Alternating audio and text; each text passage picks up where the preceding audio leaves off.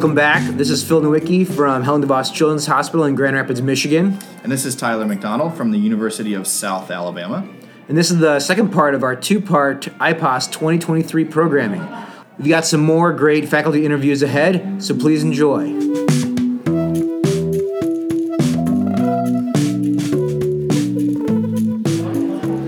We are back in the podcast booth at IPOS 2023. This is Tyler McDonald, and I'm joined by Dr. Todd Milbrandt. Dr. Milbrandt, how's it going? It's going great. Thank you so much for inviting me to uh, speak to you and to the audience.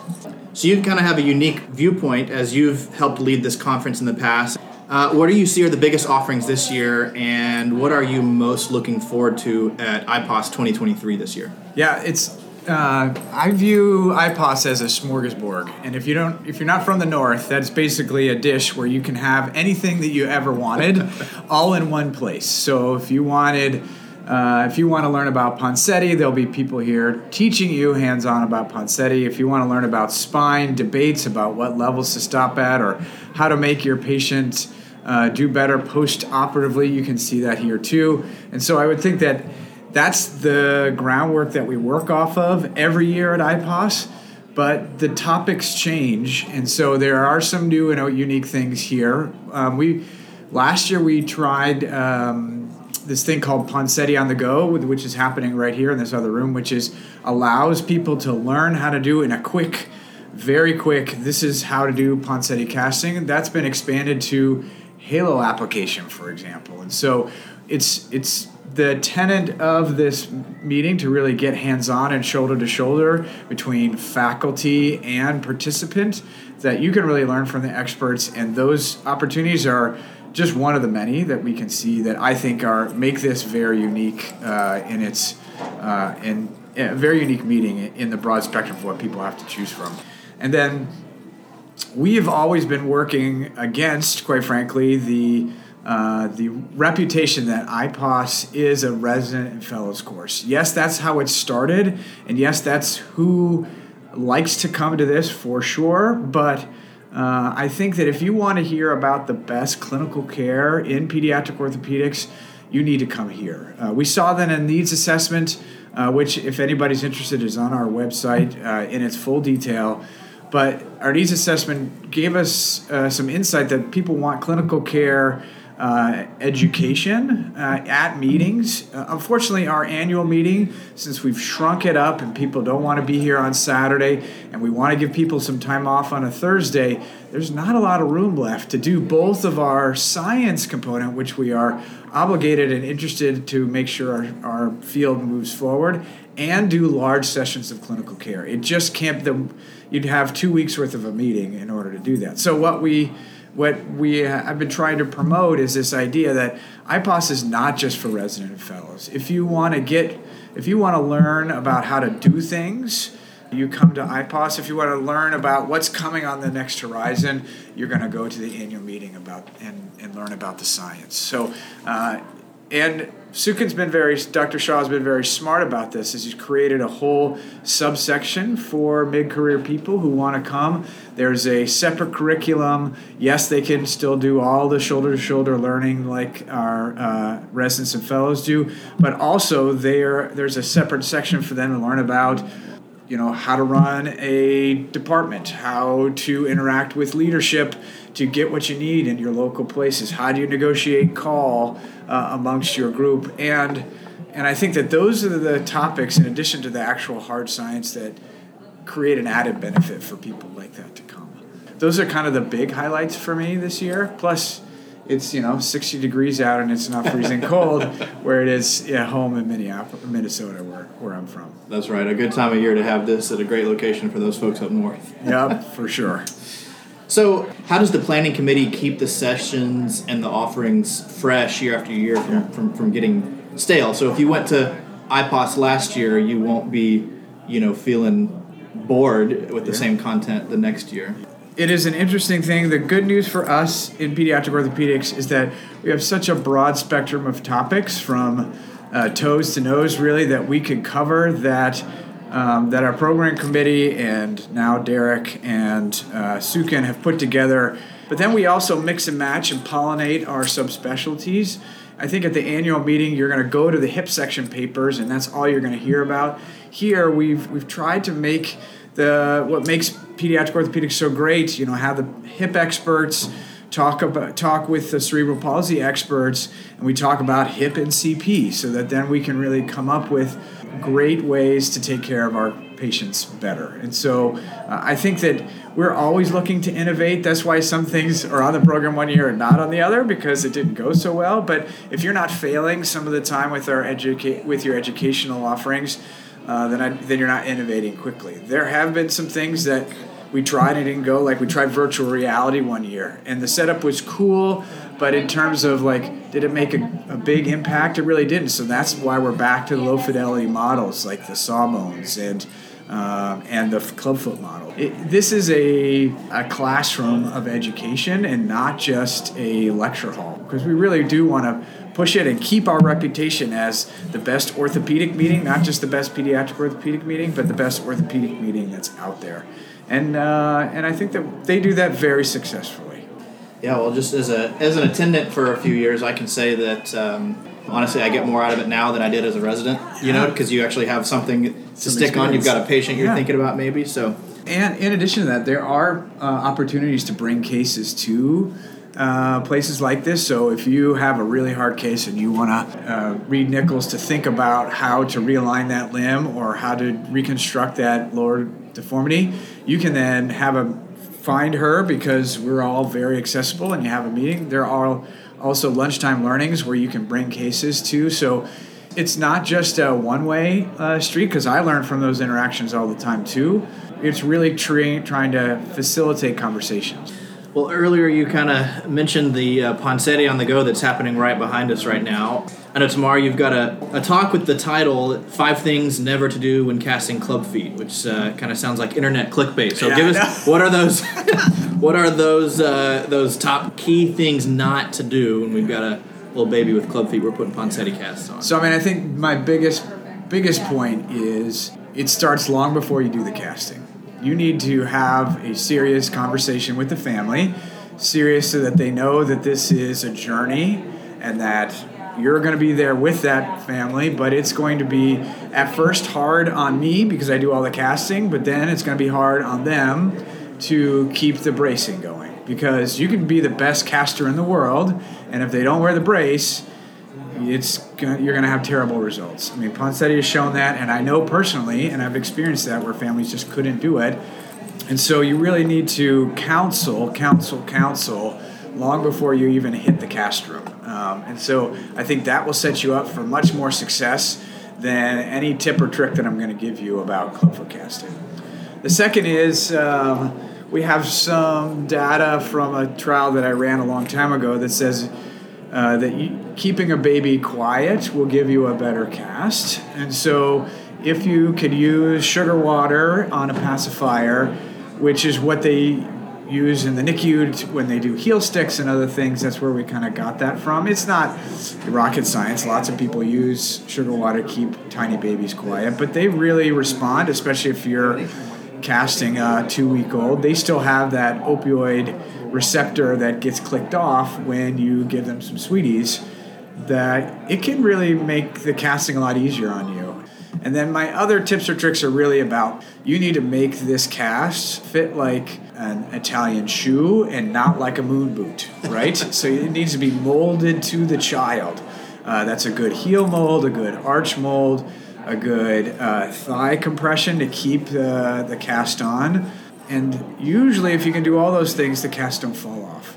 Uh, unless you are doing a revision like in a 15 month, you know, 12 or 13 month old, where they got those big thunder thighs, or six month old, sorry, if they have a big thunder thighs, then that makes that cast way harder. That's really, they asked me for five, but in reality it's three. Uh, it's a good molded cast, it's a, uh, a comfortable child, and then doing the counseling beforehand.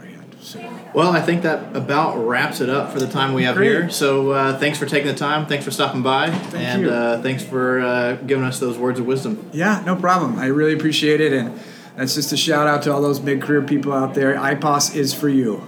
All right. You heard it here, folks. Thank, you you. so yeah, much. we appreciate it. Thank you. I really appreciate it too.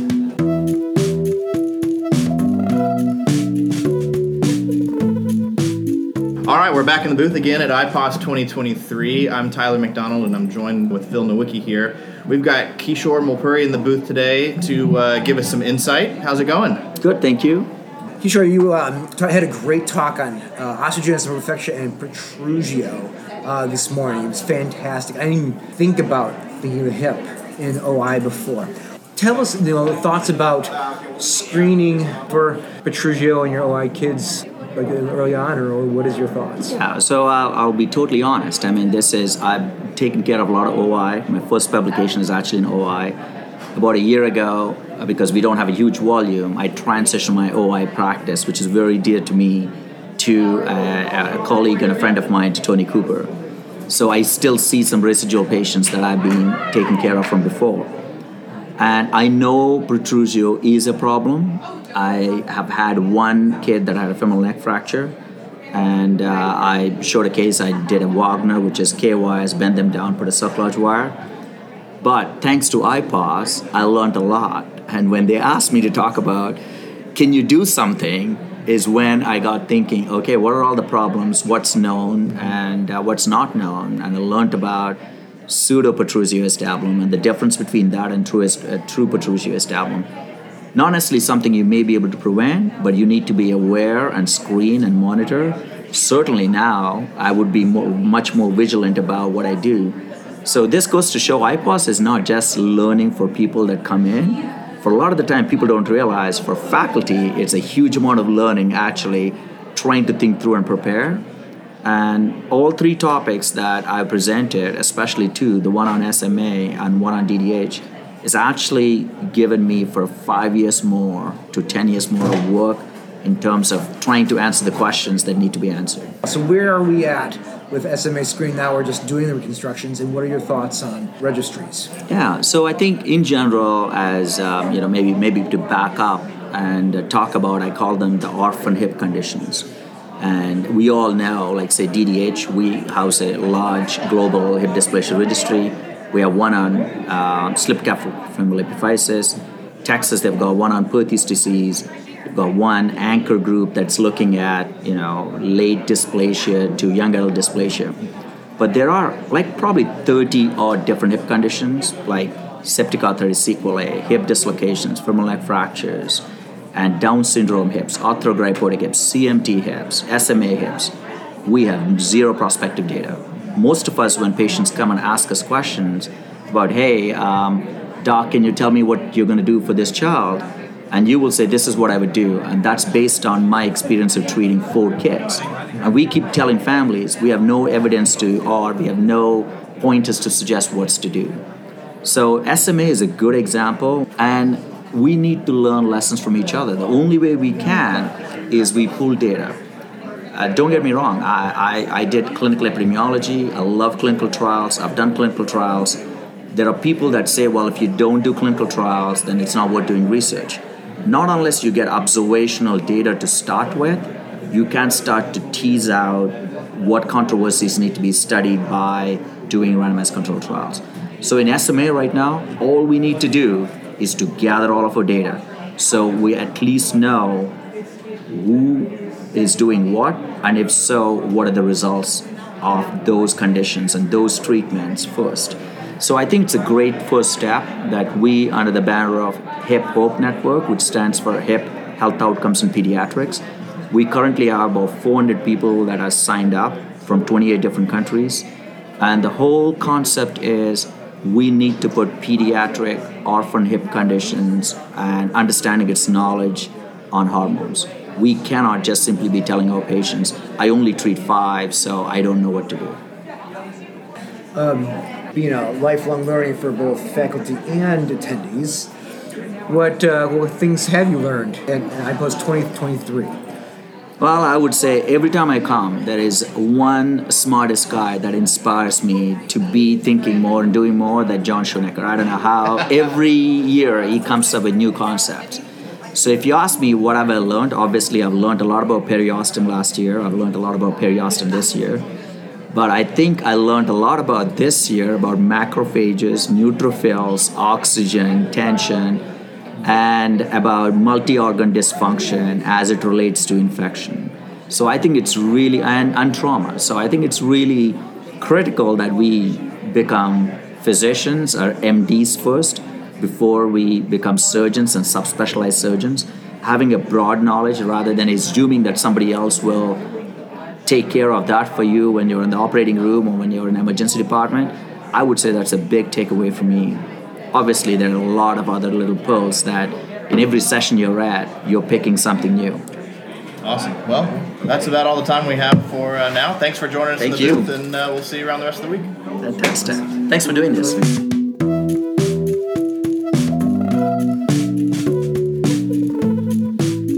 All right. Well, we're back again from the podcast booth. Uh, I'm, it's Phil Nowicki, and I'm joined with Tyler McDonald and uh, Tony Riccio from Scottish Rite. Tony, you're one of, um, you're leading some of the hands-on sessions at this conference. And yesterday, when we were doing some interviews, uh, we could peek into the room behind us, and it was jam-packed. Yeah, I think the hands-on stuff that's offered here is absolutely phenomenal, and and you know there's a lot of younger learners who come to the IPOS meeting, uh, residents who are trying to figure out if they might want to pursue a career in pediatric orthopedics, and uh, maybe they haven't had quite the clinical exposure to some of the stuff that we see day in and day out. Um, and one of those things is clubfoot casting. It's a lot of faculty find it hard to really teach start to finish the proper way to do the Ponseti method and cast a clubfoot to a very junior resident who is kind of still acquiring just the fundamental knowledge of what a clubfoot is and how you even start to think about approaching it, never mind the technical aspects of correcting the deformity. And so this is an opportunity for them really to you know nuts and bolts start to finish see the deformity put their hands on the deformity understand where the anatomy is where is that talar head? Why is it lateral? How does rotating that internally correct hindfoot varus? Even you know all the way up to the point where we have uh, simulated heel cord tenotomies to kind of let them actually get a knife in their hands uh, in a very safe environment and assess their ability to you know safely um, do a heel cord tenotomy without compromising the, the neurovascular structures that are nearby. And so it, it what it does is I think it I think it enlightens them. I think it inspires them. I think getting their hands on a model in a very collegial environment um, really turns them on to something that they may have seen once or twice, probably as an observer, not as an actual technician, and it puts them in that technician role. So the learning is accelerated um, because of that. And it's just uh, and they love it, and it is. They're packed. The hands-on stuff here is really, really packed. Did you notice a lot of um, some of the physician extenders or the APPs also involved in? Yeah, I think there's a lot. It's hard, you know, it's hard uh, to know who's. It's it's it's a, it's a big meeting, right? And um, you can kind of get a sense of who the the residents are just by virtue of the questions they ask. You kind of can get a sense of who the AAPs, the mid levels are, because they tend to ask higher level questions. They tend to be more experienced. Um, but yeah, I think there's a there's a good number of kind of mid level provider type folks who kind of take an opportunity to engage that, and I don't and it's institutional. I think some at certain institutions, the mid levels, you know, they might be involved in the assessment of the patient and the, the management of the say bracing in a clubfoot patient, but not necessarily the hands-on aspect. So it, it again, it kind of fills that knowledge gap for them if they don't, because this is their opportunity to really see what the maybe the surgeon they're working with is doing and, and do it themselves. Now, for those who do CAD, my nurse practitioner, I, she will cast patients alongside me and with me and for me when I'm away. Um, it, it lets them refine their skills. So I think it's really valuable to them as well. You know, something um, that always gives me a little anxiety when I look at my clinical schedule is the kids with arthrogryposis coming in with the with the foot deformities. And I know yesterday you talked a little bit about the challenges in that realm. Um, for the listeners at home, can you give us a couple pearls from that talk on kind of what to look out for and, and what you're thinking about? Yeah, the, so the challenges in the, the the truth of the matter is is it's it's not what's challenging about the arthrogrypotic foot. It's like what isn't challenging about the arthrogrypotic mm-hmm. foot. Um, you know, these kids they have they have a, a, soft tissue disease that causes rigidity, basically, not and, and not just of the capsular structures of the the structures, the ligamentous structures, even even some rigidity of the skin, which can lead to kind of soft tissue problems, especially when you're putting skin under tension by correcting rather severe deformities at times. And so it, it's a daunting uh, it's a daunting problem. But you know, one thing about foot deformities in those kids is it's not hard to make the diagnosis. They either have a club foot, they have a congenital vertical talus, or they have one of each. And knowing what to do, at least your initial treatment plan, isn't that challenging either because we, we still apply the Ponseti method to these infantile deformities. It's after that that things kind of start to fall apart. Their deformities tend to be very atypical. They have a lot of uh, what we call angular cavus as opposed to rotational cavus, which is what we see in the idiopathic clubfoot. Uh, and the casting technique needs to be modified really to appreciate the atypical nature of the deformity and systematically correct those atypical deformities. You can't just apply standard Ponseti method, and, and of course every arthrogrypotic foot is different. And so, you know, recurrence rates are much higher. Need for surgical intervention is therefore much higher because of the recurrences. We do soft tissue rebalancing as they get older in the form of, say, a tibialis anterior tendon transfer, but it, doesn't, you know, because of the rigidity of the tissues, doesn't always quite work as well as it does in an idiopathic patient, probably because they don't have normal ankle range of motion. And even dealing with equinus, you got to be prepared to do a heel cord tenotomy, and you might take them from like 70 degrees of equinus up to 30 degrees of equinus, but certainly not neutral. And so you got to be prepared to even apply casting afterwards to see if you can use stress relaxation to stretch the capsular tissues. And then, obviously, because of the multiple recurrences, multiple treatments, as they get older, you know, when you're kind of in the realm of having to do reconstructive surgeries, you see all the stuff you see in the old set of idiopathic kids who used to have PMRs at a young age, right? Fusions at the subtalar joint, missing anatomy, maybe an, maybe a, a talar head and neck that's not there because it was, you know, iatrogenically injured or underwent an avascular event. And then you really, you know, I, I can't emphasize enough, like really thinking about the soft tissue envelope externally and how you're going to manage those soft tissues because there is a microvascular component to that disease that can cause issues with wound healing. Any words of wisdom on casting foot deformities, whether it's idiopathic or neuromuscular or congenital? Um, words of wisdom, it's like any, so it's funny, right? Like, I will let a resident do a heel cord tenotomy in my clinic. I'll let a third year resident do a heel cord tenotomy in a five week old, no problem. I think it's really easy to teach that. I can take my residents through cases in the operating room and teach them how to do a cavus foot reconstruction or a flat foot reconstruction. Clubfoot casting is a much harder skill to acquire. It, it requires very careful attention to where every single finger is all the time, how to distribute forces while you're doing correction to apply skin problems. It's very nuanced.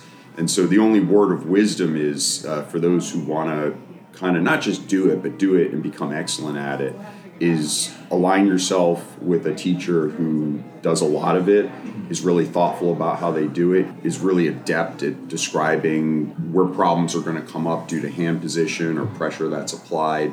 Uh, and then just try and get as much as you can. Just it's it's it's one of those things where you really can't learn how to do, say, an abduction cast, a, second or third cast, until you've really mastered the supination cast, the first cast.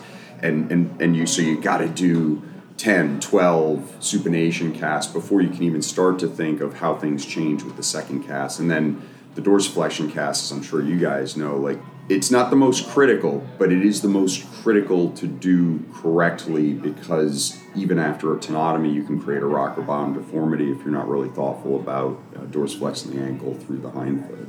And so many earlier trainees just want to, you know, pull up on the forefoot, and then with the capsular contraction that's still there um, after a tenotomy, you can you can really create an iatrogenic deformity that, that shouldn't be there. It's a no-no. Awesome. Perfect. Oh, that Thank good? you. We're good. Yeah, Good. that's it. Is that what you guys wanted? That You was, that was easy. Okay. That was great. Yeah, it was not hard.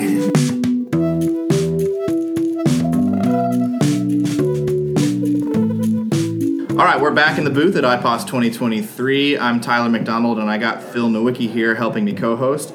We've got Christine Ho in the booth today. Talk to us a little bit about how it's been going so far and what we're looking forward to. Yeah, thanks for having me. Um, this is great. You know, I don't know if you guys know, but back in the day when we first started doing these broadcasts, it was POSNA Live, and we did the first one at EPOSNA in Barcelona. And they actually had me they had me co-host which was and it was we did it live on facebook. And so like this is just kind of great to see this kind of full circle and it was the whole same sort of thing. It was for the people who are at home to still you know see something and it was amazing. We got like over a thousand views and i got the pl to like actually do a little bit of like dancing on camera which peter waters was like there's no way i'm doing that. You're doing and i was like you're doing it. You're doing it. We got the we had brian tompkins put the music up and we put our hands up and it was That's it was great. so this is like such an evolution and it's cool to see it's cool to see that you know because i listen to the podcast you know Perfect. whenever you guys send it out it's always fantastic So, Kristen, you were involved in the uh, Pete Sports Medicine debate session uh, earlier this week. Give us your biggest takeaways from that session. Yeah, so uh, unfortunately, they. I, you know, first of all, I don't know how I ended up in the sports session with everybody else.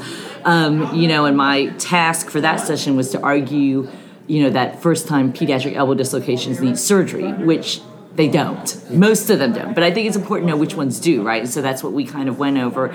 And there were some more spirited debates, like with. Um, it was Eric Edmonds and Min Kocher debating about surgical versus conservative treatment of the first time shoulder dislocation.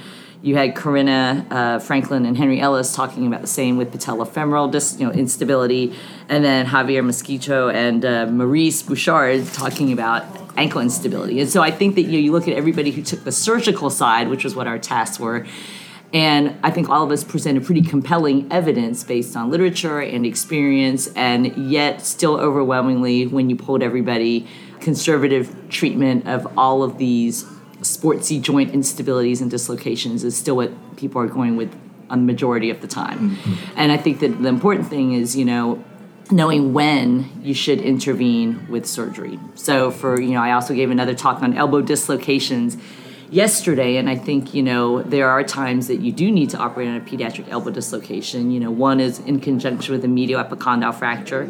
I think there's absolutely 100% agreement that if it's incarcerated, you're going to pull it out and you're going to fix it.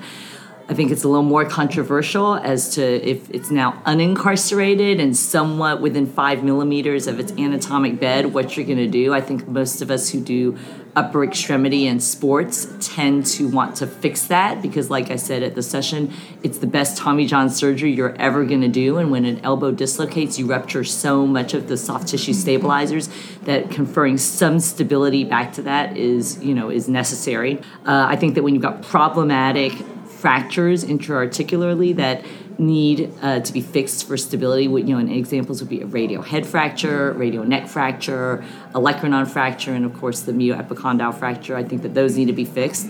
I think if you see weird chitlins and slivers and flakes that you don't really know what that is, I think that warrants advanced imaging. So whether it's a CT or an MRI, because you don't know, is it like an LUCL sleeve fracture that you need to tack back up? Is it an osteochondral fragment, especially in the younger kids, that's clunking in the joint and, and going to be a problem? Uh, and I think that you know you have every now and then we'll get a kid that comes in that they got their elbow reduced and that radial capitellar joint is still sublux. And so I like to get advanced imaging, even if I know I'm going in with surgery, because it kind of gives you a roadmap of where to go. Like, wh- how bad is that sleeve fracture? Is there bone attached to it? How bad is the medial injury? And so I think that those are kind of things that we have we've been able to. Hopefully, I've been able to impart to people over, you know, because sometimes it's not just a simple pop it back in and the kid's going to do fine. And and of course, the other thing is these elbows all get really stiff. So regardless of what you do, you want to move them early, usually within 10 to 14 days. Do you do that with a brace? Yeah, so that came up yesterday as well, and it was interesting uh, in the panel. Um, you know, Don Bae and uh, I want to say um, Julie Samora both advocate for bracing after. I actually don't. I kind of find that that hinge elbow brace it never really quite fits. It doesn't really. It's the you know the hinge is down in the forearm. And I don't really know that it's doing what it's supposed to do. And I think a lot of times, because that hinge, you can't really quite get it where it needs to be, it actually limits their ability to get their motion back. I can definitely understand it constrains to varus valgus in, in theory.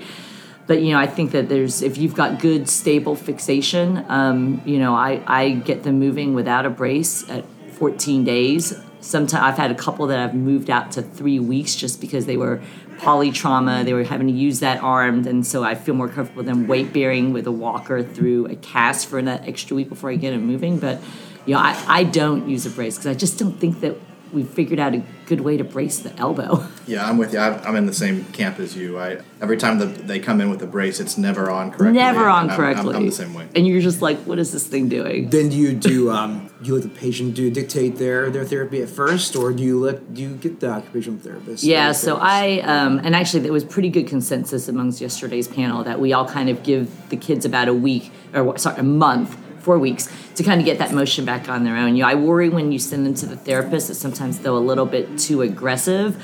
You know, there's so much soft tissue injury and, and it hurts, right? So I think, you know, I get them out at 14 days, 10 to 14 days. I give them a sling and I say, you know, I want you, you don't need to wear the sling at home. You don't need to wear it if you're sleeping. You don't need to wear it if you're sitting at home watching a movie with your family.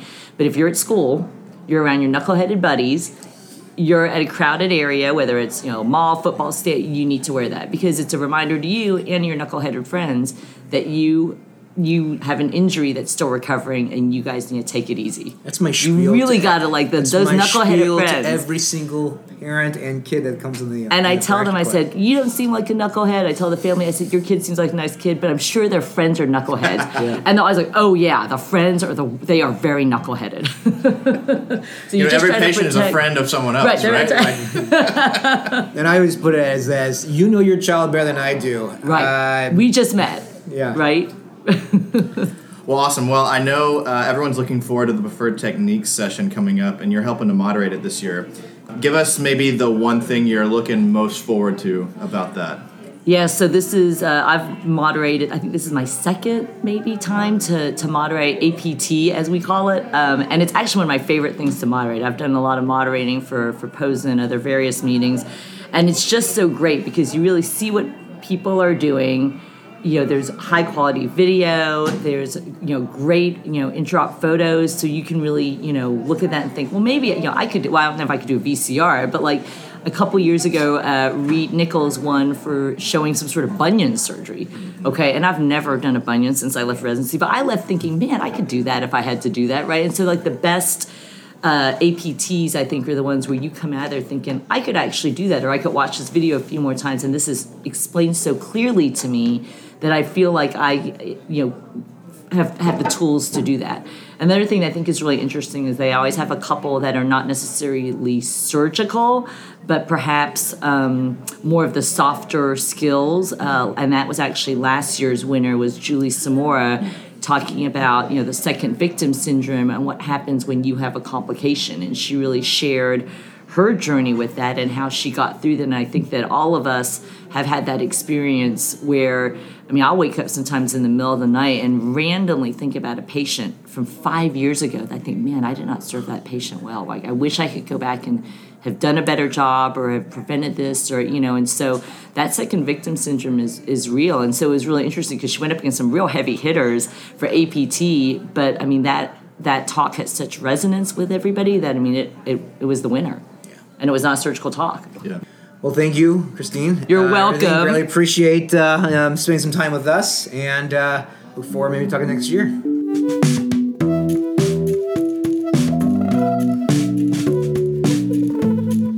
Well, we're back again in the podcast. This is Phil Nowicki, and I'm joined uh, here with Tyler McDonald uh, as my fellow co-host, and also with uh, Reid Nichols. I'm here to discuss uh, some of the things that's been going on from her schedule at, at IPOS. So, what's been your most enjoyable experience so far at the conference, and kind of your experience as faculty? So, the best part about being a faculty here is these people are amazing. They're amazing educators and they're awesome friends. And when you get in that position of faculty, you feel like, or at least personally, I feel like I've made it because there is so much interaction between people. And I think the same interaction not doesn't just happen between faculty, but it happens with the participants.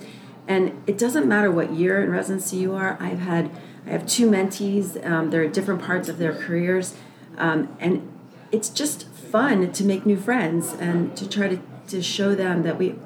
I, my line is we all put our pants on the same exact way, and it doesn't really matter who you are here. You could be, you know, I remember a few years ago I was sitting next to John Herzenberg. I, you know, I don't even think I was in residence. I was in residency maybe, but I'm like, oh my gosh, that guy is sitting next to me. And, you know, you could tap him on the shoulder and ask a quick question. He's like, oh, blah, blah, blah, no problem.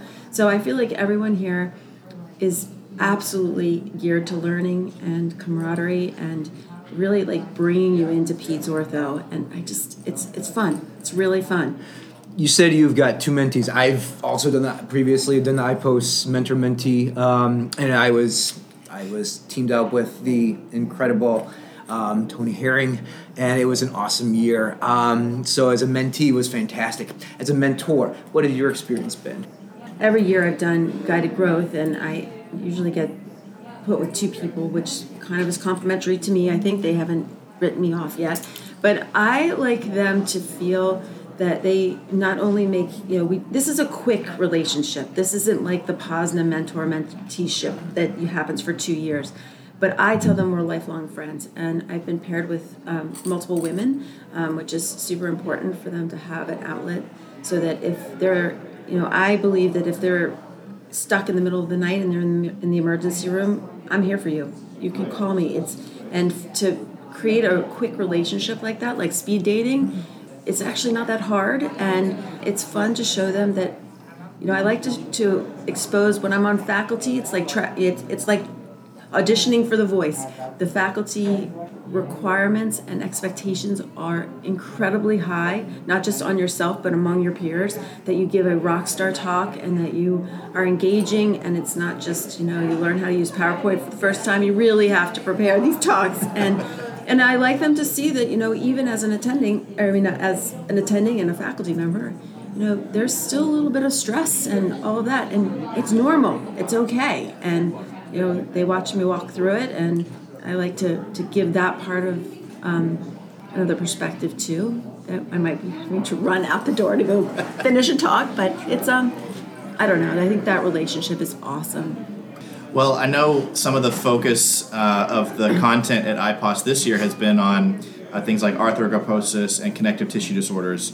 And as one of your past fellows, I personally know you take care of a lot of those patients. So, for the folks at home, what are some takeaways from some of those talks that you've given they can take back to their practices at home or they're learning if they're a resident well, or fellow? The, the coolest thing is that we actually brought attention to some of these syndromes. And, um, you know, we talked a lot about Ehlers-Danlos, we talked about arthrogryposis. Arthrogryposis never make, makes it to the big stage. And this time it did with OI. And, you know, these, these surgeries are complex and there's no one book that says, hey, if you have an EDS patient, this is exactly what you can do. Because um, they, they're a very heterogeneous population. So I think one of the take homes was to was seeing everybody's perspective on things and knowing that there's not one right answer, but there there is you know some of these are very rare diseases, um, and there's less literature out there.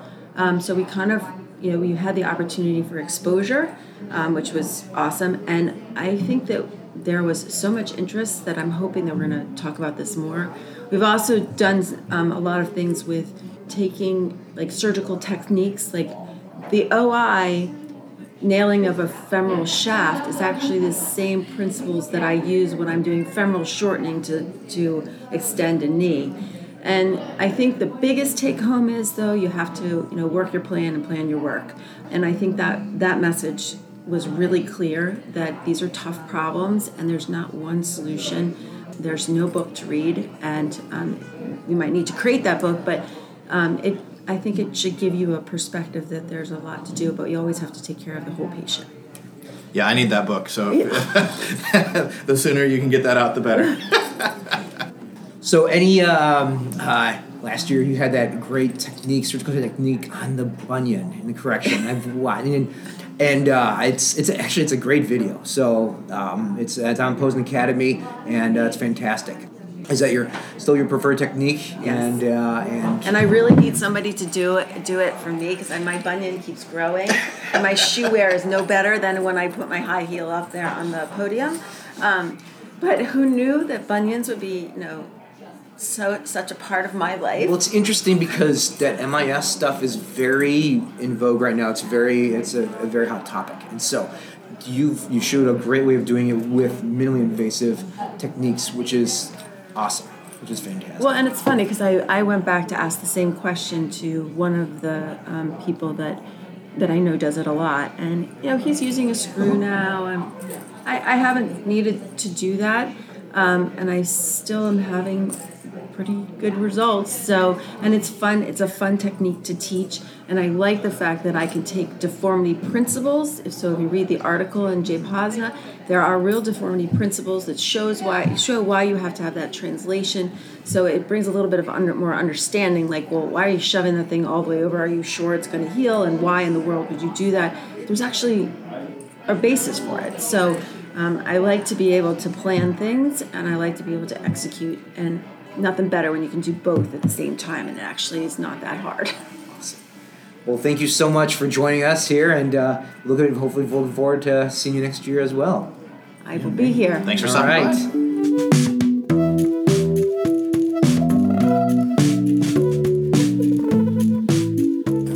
Welcome back. I am Tyler McDonald, joined by my co-host for this event, Phil Nowicki, and we're joined in the booth today by two of our APP leaders, Valerie Parrish and Tracy Warhoover. Nice to have you with us. Thank Nice you to for- be here. Yes, thank you for having us. Well, fantastic. You know, a, a big push has been to educate APPs, especially in peds ortho, and it's been growing so much. But we really haven't talked about it too much, uh, podcast and things like that. So, just give us a, if you guys want to give us a little over uh, a perspective of, uh, of where it's come uh, with Posna and specifically at IPOS, and then where it might be heading. Sure, I can speak to this year's conference. I was the co chair of the conference this year. We had a sports theme, like focus theme, and it was at three breakout sessions Wednesday, Thursday, Friday. The first day was kind of co- common, like top injuries you would encounter that you would see um, as a clinician, kind of diagnostic, um, act, you know, as far as clinical exam findings, diagnostic imaging, and kind of you know follow up and what you would do in regards to that day that uh, led into day two which was kind of return to play protocols practice protocols. Uh, and then day three which we just uh, concluded that was talking about uh, recent advances in uh, surgical techniques or treatment of these common sports injuries. And it was very exciting for uh, Valerie and I to see um, the numbers this year were just very impressive. Uh, the first day we had 125 in attendance. That's awesome. Day two was 134, and today was 81, and that has tripled from last year. Prior conferences, we were we had a anywhere between 30 to 40 in attendance. I don't think we had any more than 40 in attendance. And um, I, I attribute that to just a very strong program. In addition to discussion with the IPOS staff, we had previously competed with some other uh, well attended sessions that APPs had to choose from. Like, you know, they had to make a choice to attend that session versus ours. And we strategically looked at the schedule and scheduled our content outside of that. And I, you know, significantly attribute that to our increase in numbers in addition to the fact that we have seen a number of new APPs in practice. I would say out of this, the 120, 130 we're seeing, I maybe recognize 20 APPs that I had seen at prior conferences. So there's a lot of new uh, faces, which is exciting to see our profession grow like that. And I think a big part of why new APPs are coming to this conference is because it is a great educational opportunity. There's a lot of didactic type sessions, right, where you're learning essentials, pearls, information, but there's also hands on sessions where if you are doing these skills or procedures, you have a safe place to practice and an expert teacher. Um, the other part of it is, is that the content, like Tracy alluded to, is very strong, but also very APP driven. So we got some great feedback from Dr. Christine Ho, and she said something that I notice is that the program has developed to where instead of quoting what your attending does or what your surgeon does, you all have ownership of these patients. You're saying, This is what I do, this is my practice, these are my protocols. And it's because we're actually taking over a lot of the management of these, you know, post op patients, follow up patients. And while that does vary between practices, the APP presence is much stronger. I think a lot of the integration that we have has changed over the last years, but I think it also helps because you guys during training are now working with us, and so we're not seen as competitors or mm-hmm. seen as oh they help with some things but we don't really interact with them very much. We're one big cohesive team and i think that's represented here well we were at lunch yesterday and we actually sat with uh, a couple of uh, the attendees uh, the app attendees and that was their biggest what they liked about it so much was that it's being presented by apps so we had talked to tony riccio about um, some of the hands-on stuff. Do you think a lot of the apps are getting to the uh, hands-on uh, sessions Yes, they are. So I'm one of the instructors for Pavlik on the Go, um, which we started doing last year. We got great feedback about it, and so we brought it back again this year. And I think there are a lot of APPs attending that session because they don't get the um, protected time to practice and learning tips and tricks from people like me. You know, Woody Sankar, people that put these braces on all the time. I found that that's what people wanted to hear the most was, you know, why do you put it on this way? Why do you tell families how to hold the patient? And so really just learning how people extend the treatment by also educating is a big thing that they can get here. Yeah and that's nice because those sorts of interactions aren't the, aren't the things you're going to read in the textbooks or the articles. It's the little nuances that really help to you know make it easier on the patient or or even the clinician. What are the kind of the future plans to keep expanding this? Because this is great so I am in charge of IPOS for this coming year, 2024. And what we have discussed as a group is that we recognize that there is variable education, variable experience coming to the APP sessions. And so next year we are doing three subspecialty days. We're going to be doing trauma, neuromuscular patients and then a spine uh, subspecialty track. And the goal of that is to kind of provide graduated contents going from essentials to some case discussions or um, evaluations with hands on sessions. But also the idea that if you are practicing in a clinic as an independent provider, these are the main types of patients that are coming through and how to evaluate these patients appropriately or how to you know maybe improve or grow your evaluation so that you can be more efficient with it and get what you need out of that. Really exciting stuff coming from our app partners in our field and we hope to kind of see this take off and blossom. It's really encouraging to see that you've you know doubled or tripled your numbers just from last year alone well, thank you guys for joining us in the booth today and uh, wish you success for the rest of the week. And we'll hope to see you around. Thank you. Thank you for your time.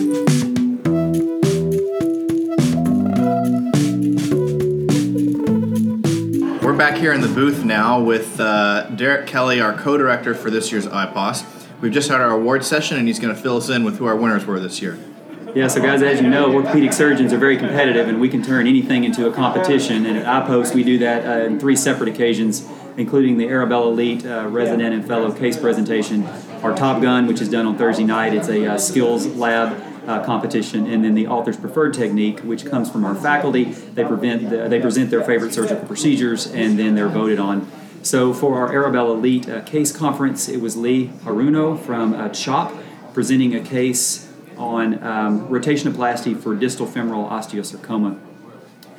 And then for our Top Gun, uh, we had stations for uh, pedicle screw placement, for Ilizarov tibial deformity, Ponseti casting, flex nail uh, treatment for femur fracture, uh, the team challenge, which is a complex uh, spine uh, situation where you lose motors in the case and have to deal with it as a team.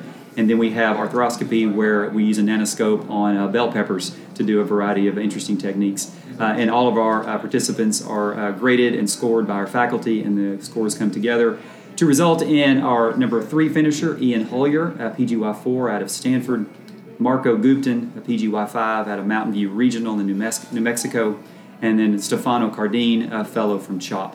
Those are our three uh, Top Gun award winners, and it was a great competition, a lot of fun.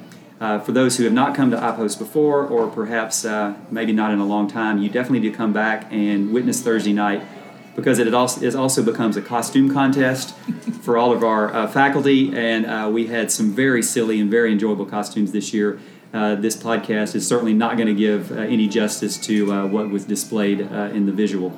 Um, and then for authors' preferred techniques, today we had a number of great presentations on both surgical skills as well as some soft skill presentations.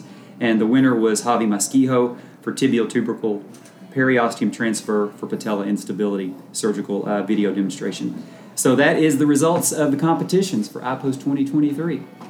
Awesome. Well, congrats to all the winners. Yes. And uh, we look forward to some awesome competition uh, next year at IPOS 2024.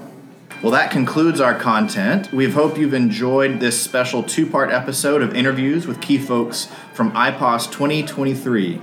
Hopefully, you learned something, and hopefully, some of you are inspired to come join us next December at IPOS 2024. We want to give a special thanks to the POSNA staff and everyone who has worked tirelessly behind the scenes to make this meeting and this podcast happen. See you next year.